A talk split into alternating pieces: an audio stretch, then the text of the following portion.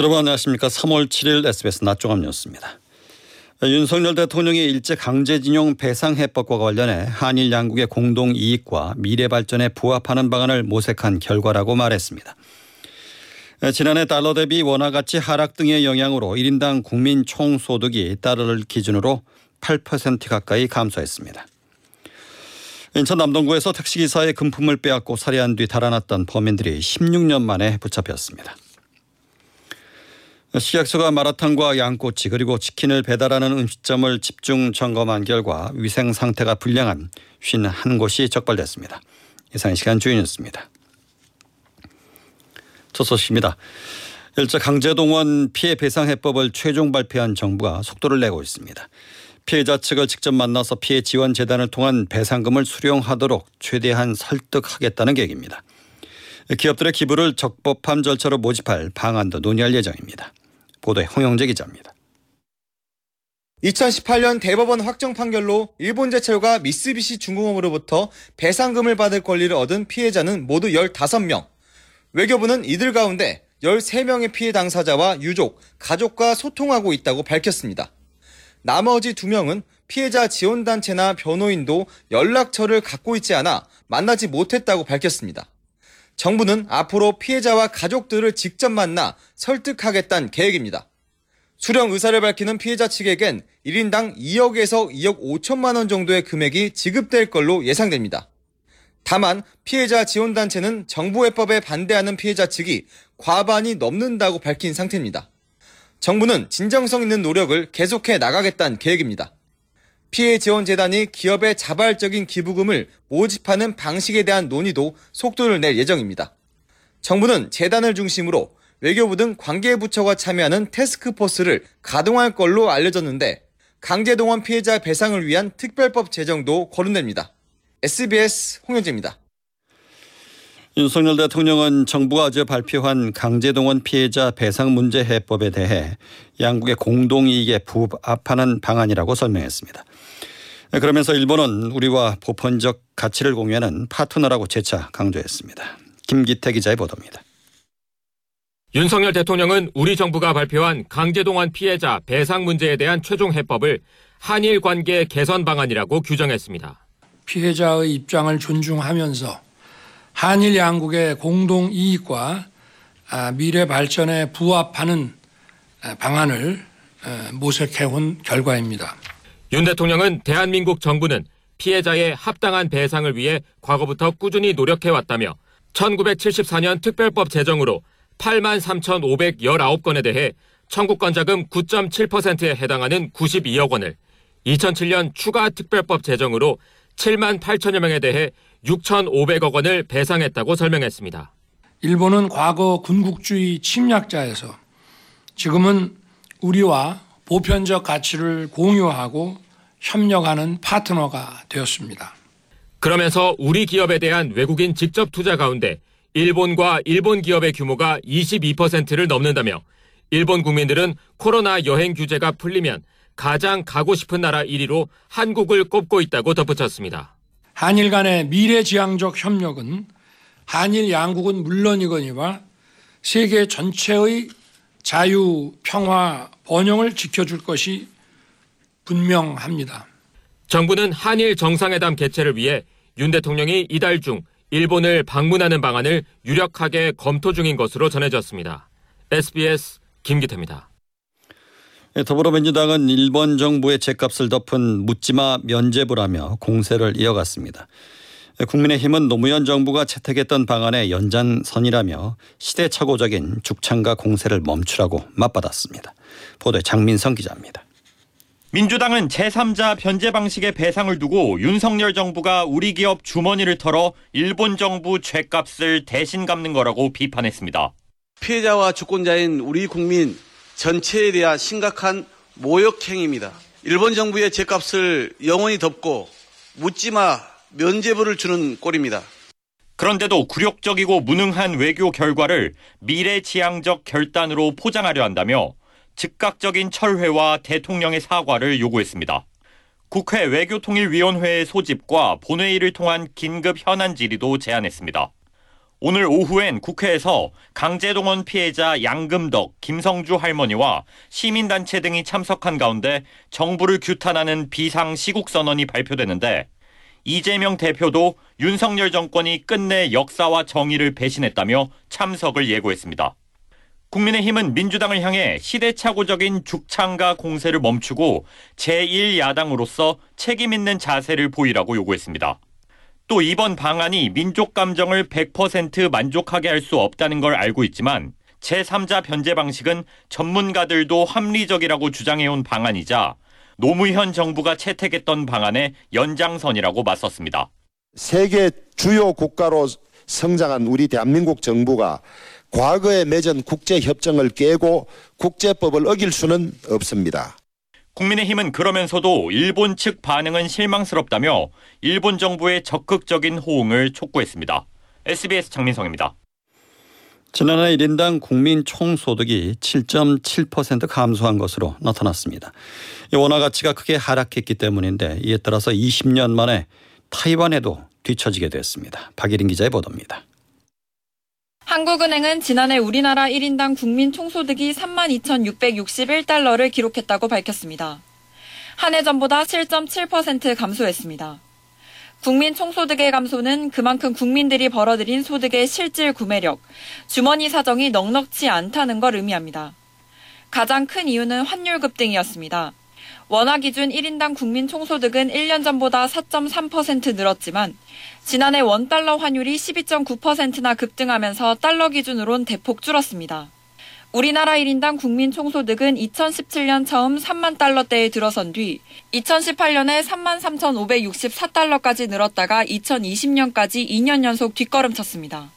2021년 코로나19 충격으로 경기가 회복되고 원달러 환율이 떨어진 영향으로 3만 5천 달러대를 기록하며 반등에 성공했지만 지난해 다시 하락했습니다.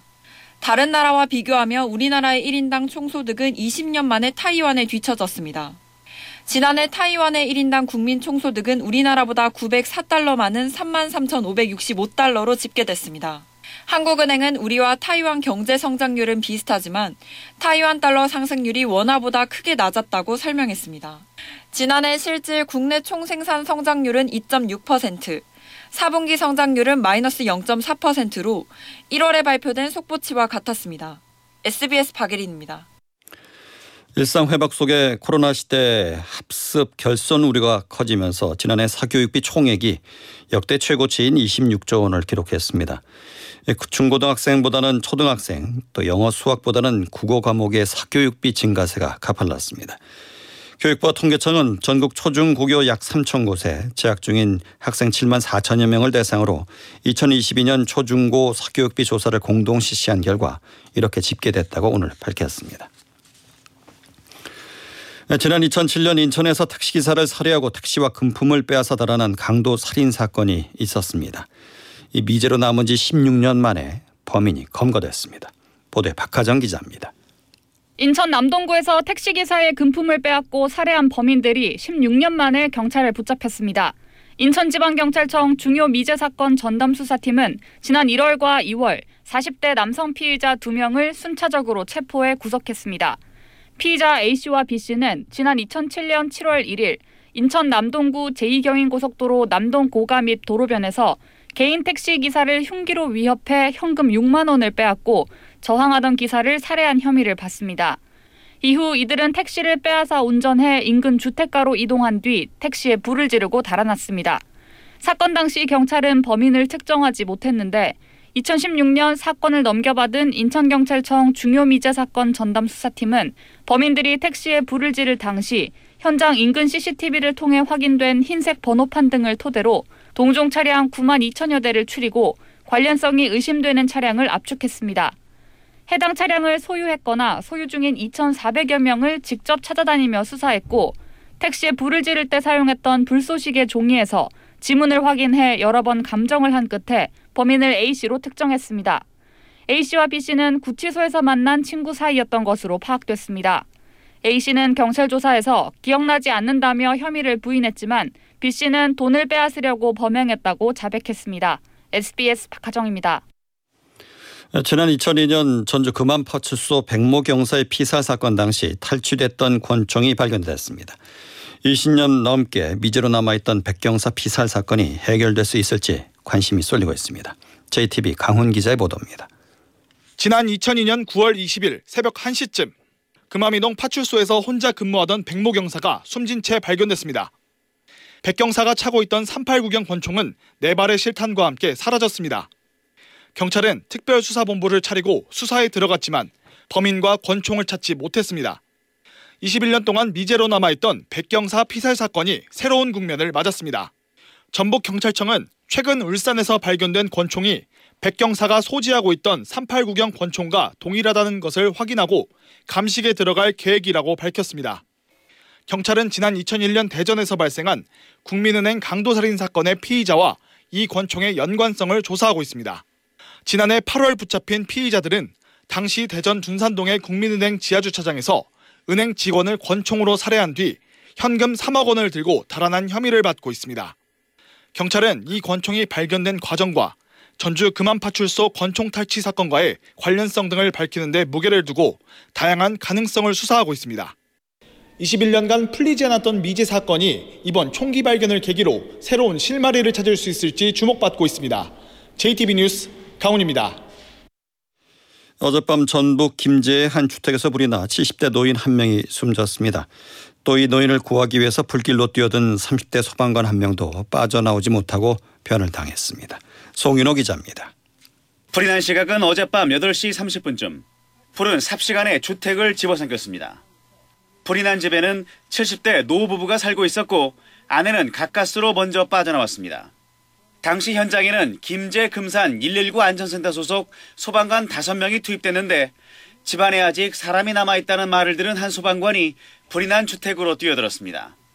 지난해 5월 임명된 신입 직원 31살 성공일 소방사로 끝내 빠져나오지 못하고 70대 노인과 함께 집안에서 숨진 채 발견됐습니다. 성 소방사의 순직 소식을 들은 윤석열 대통령은 슬픔을 금할 길이 없다며 유가족에게 위로의 뜻을 전하고 재발 방지 대책 마련에도 최선을 다하라고 지시했습니다. 전북 소방본부는 김재한 장례식장에 성소방사의 빈소를 마련한 뒤 모레 김제 실내체육관에서 연결식을 치를 예정입니다. SBS 송윤호입니다. 카카오가 SM 엔터테인먼트 인수전에 본격적으로 뛰어들었습니다. 무려 1조 원 넘게 동원해서 SM 지분을 사모으겠다는 건데 그 이어 바로 SM 주가가 치솟고 있습니다. 김정우 기자입니다. SM 엔터테인먼트 인수전에서 유리한 고지를 점했던 하이브의 주식 공개 매수가 실패로 끝나자 카카오는 곧바로 움직였습니다. 앞서 하이브는 SM 주식을 한 주당 12만 원에 사들이겠다고 했는데 지분 0.98%를 확보하는 데 그쳤습니다. 개인 투자자가 넘긴 주식은 단 4주에 불과했습니다. 카카오는 한 주당 15만 원을 제시했습니다. 833만여 주, 전체 지분의 35%를 확보하겠다며 출사표를 던졌습니다. 인수전을 위한 현금도 확보돼 있습니다. 전체 지분 35%를 사모으려면 1조 2천억 원 넘게 드는데 최근 해외에서 받은 투자금이 1조 1,500억 원 정도 됩니다. 카카오가 전면전에 나선 건 법원의 가처분 인용 결정으로 SM 지분 9.05%를 확보하려는 계획이 물거품이 됐기 때문입니다. 하이브 측 우호 지분이 19% 정도 되는 상황에서 이번 전략이 성공하면 카카오는 SM 인수에 한 발짝 더 다가가게 됩니다. 카카오와 하이브의 인수전이 가열되면서 SM 주가도 급등했습니다. 장이 열리자마자 10% 넘게 오르더니 현재 카카오가 제시한 공개 매수가 15만 원 부근까지 오르내리고 있습니다. 종가 기준으로 주가가 15만 원을 돌파하면 카카오의 승부수 역시 실패로 돌아갈 수도 있습니다. 오는 31일 SM 주주총회가 예정된 상황에서 양측의 공방은 더 치열해질 전망입니다. SBS 김정우입니다. 식약처가 마라탕과 양꼬치 또 치킨을 배달하는 음식점 4천 곳의 위생을 집중 점검한 결과 51곳이 적발됐습니다. 유통기한이 지난 식재료를 보관했거나 위생이 불량한 식당이 여럿 드러났습니다. 남주현 기자입니다. 한 배달 음식점의 조리 시설입니다. 지저분한 조리대 위에 식재료가 놓여 있고 환기장치엔 기름때가 꼈습니다. 다른 음식점들도 조리대나 식재료를 청결하게 관리하지 못했고 유통기한이 지난 식재료가 발견된 곳도 있습니다. 식품의약품안전처는 마라탕, 양꼬치 배달 음식점과 치킨 배달 전문점 약 4천 곳을 집중적으로 위생 점검해 51곳을 적발했습니다. 조리 담당자가 건강 진단을 받지 않은 곳이 34곳으로 가장 많았고 위생 불량 6곳, 유통기한 경과 제품 보관 5곳, 위생모나 마스크 미착용 3곳 순이었습니다. 적발된 음식점에 대한 행정 처분이 진행 중인 가운데 식약처는 이들 음식점에 대해 6개월 안에 다시 점검해 개선됐는지 확인하기로 했습니다. 행정 처분이 완료되면 배달의 민족, 요기요, 쿠팡이츠 등 주요 배달 앱엔 행정 처분 내역이 표출됩니다. 식약처는 배달 음식점의 위생과 안전 관리를 강화하기 위해 지난 2021년부터 배달 음식점을 집중 점검하고 있습니다. 2021년 1분기 족발과 보쌈을 시작으로 각 분기별로 치킨, 분식, 중화 요리를 점검했고 소비 경향을 반영해 점검 대상을 확대할 방침입니다. SBS 남주현입니다. 예, 지난해 치러진 전국연합학력평가 성적 자료가 유출된 여파로 오는 4월 예정돼 있던 전국연합학력평가가 5월로 연기됐습니다. 경기도 교육청은 다음 달 12일로 예정됐던 전국 연합 학력 평가를 오는 5월 10일로 연기한다는 내용의 공문을 일선 학교로 발송했습니다. 최근 성적 자료 유출 때문에 기존에 사용됐던 전국 연합 학력 평가 온라인 시스템을 활용하지 않기로 하면서 시험을 연기하게 됐다며 경기도 교육청 측은 설명했습니다. 서울 동대문 경찰서는 인터넷으로 구한 마약을 투약한 혐의로 10대 A양을 오늘 불구속 입건했습니다. 중학교 3학년생인 A양은 어제 오후 6시 40분쯤 텔레그램을 통해 산 필로폰 0.5g을 자신의 집에서 투약한 혐의를 받고 있습니다. 이어서 양태빈 기상캐스터가 날씨를 전해드립니다. 올 봄은 유난히도 빨리 찾아온 것 같습니다. 오늘은 어제보다도 더 포근하겠는데요. 서울의 낮 기온이 18도까지 오르겠고요. 대구도 22도로 예년 4월 말 정도로 날씨가 따뜻해지겠습니다. 다만 대기가 정체하다 보니 공기질이 썩 좋지는 못합니다. 오늘도 중서부 지방을 중심으로 미세먼지가 계속해서 나타나겠습니다. 건조특보도 이어지고 있습니다. 시원한 비 예보가 없어서 갈수록 습도가 더 떨어지는 건데요. 오늘 동해안 지방에는 바람까지 점차 강해져 산불 사고 유의하셔야겠습니다. 현재 전국 하늘 맑게 드러나 있지만 곳곳에 초미세먼지 농도가 나쁨 수준을 보이고 있습니다. 오늘 별다른 비 예보는 따로 없겠습니다. 낮 최고 기온은 서울이 18도, 강릉과 광주 22도까지 높게 오르겠습니다. 모레는 중부지방에, 일요일에는 전국적으로 비가 살짝 지난다는 예보입니다. 날씨였습니다. 시황입니다. 주가가 상승하고 있습니다. 오후 2시 현재 코스피는 어제보다 10.58포인트 오른 2473.2를 기록하고 있습니다. 비금속, 광물, 화학 등이 상승하는 가운데 서비스업과 운수, 창고 등은 하락하고 있습니다. 코스닥은 0.39포인트 오른 816.9를 기록하고 있습니다. 서울의 현재 기온은 17도, 습도는 45%입니다.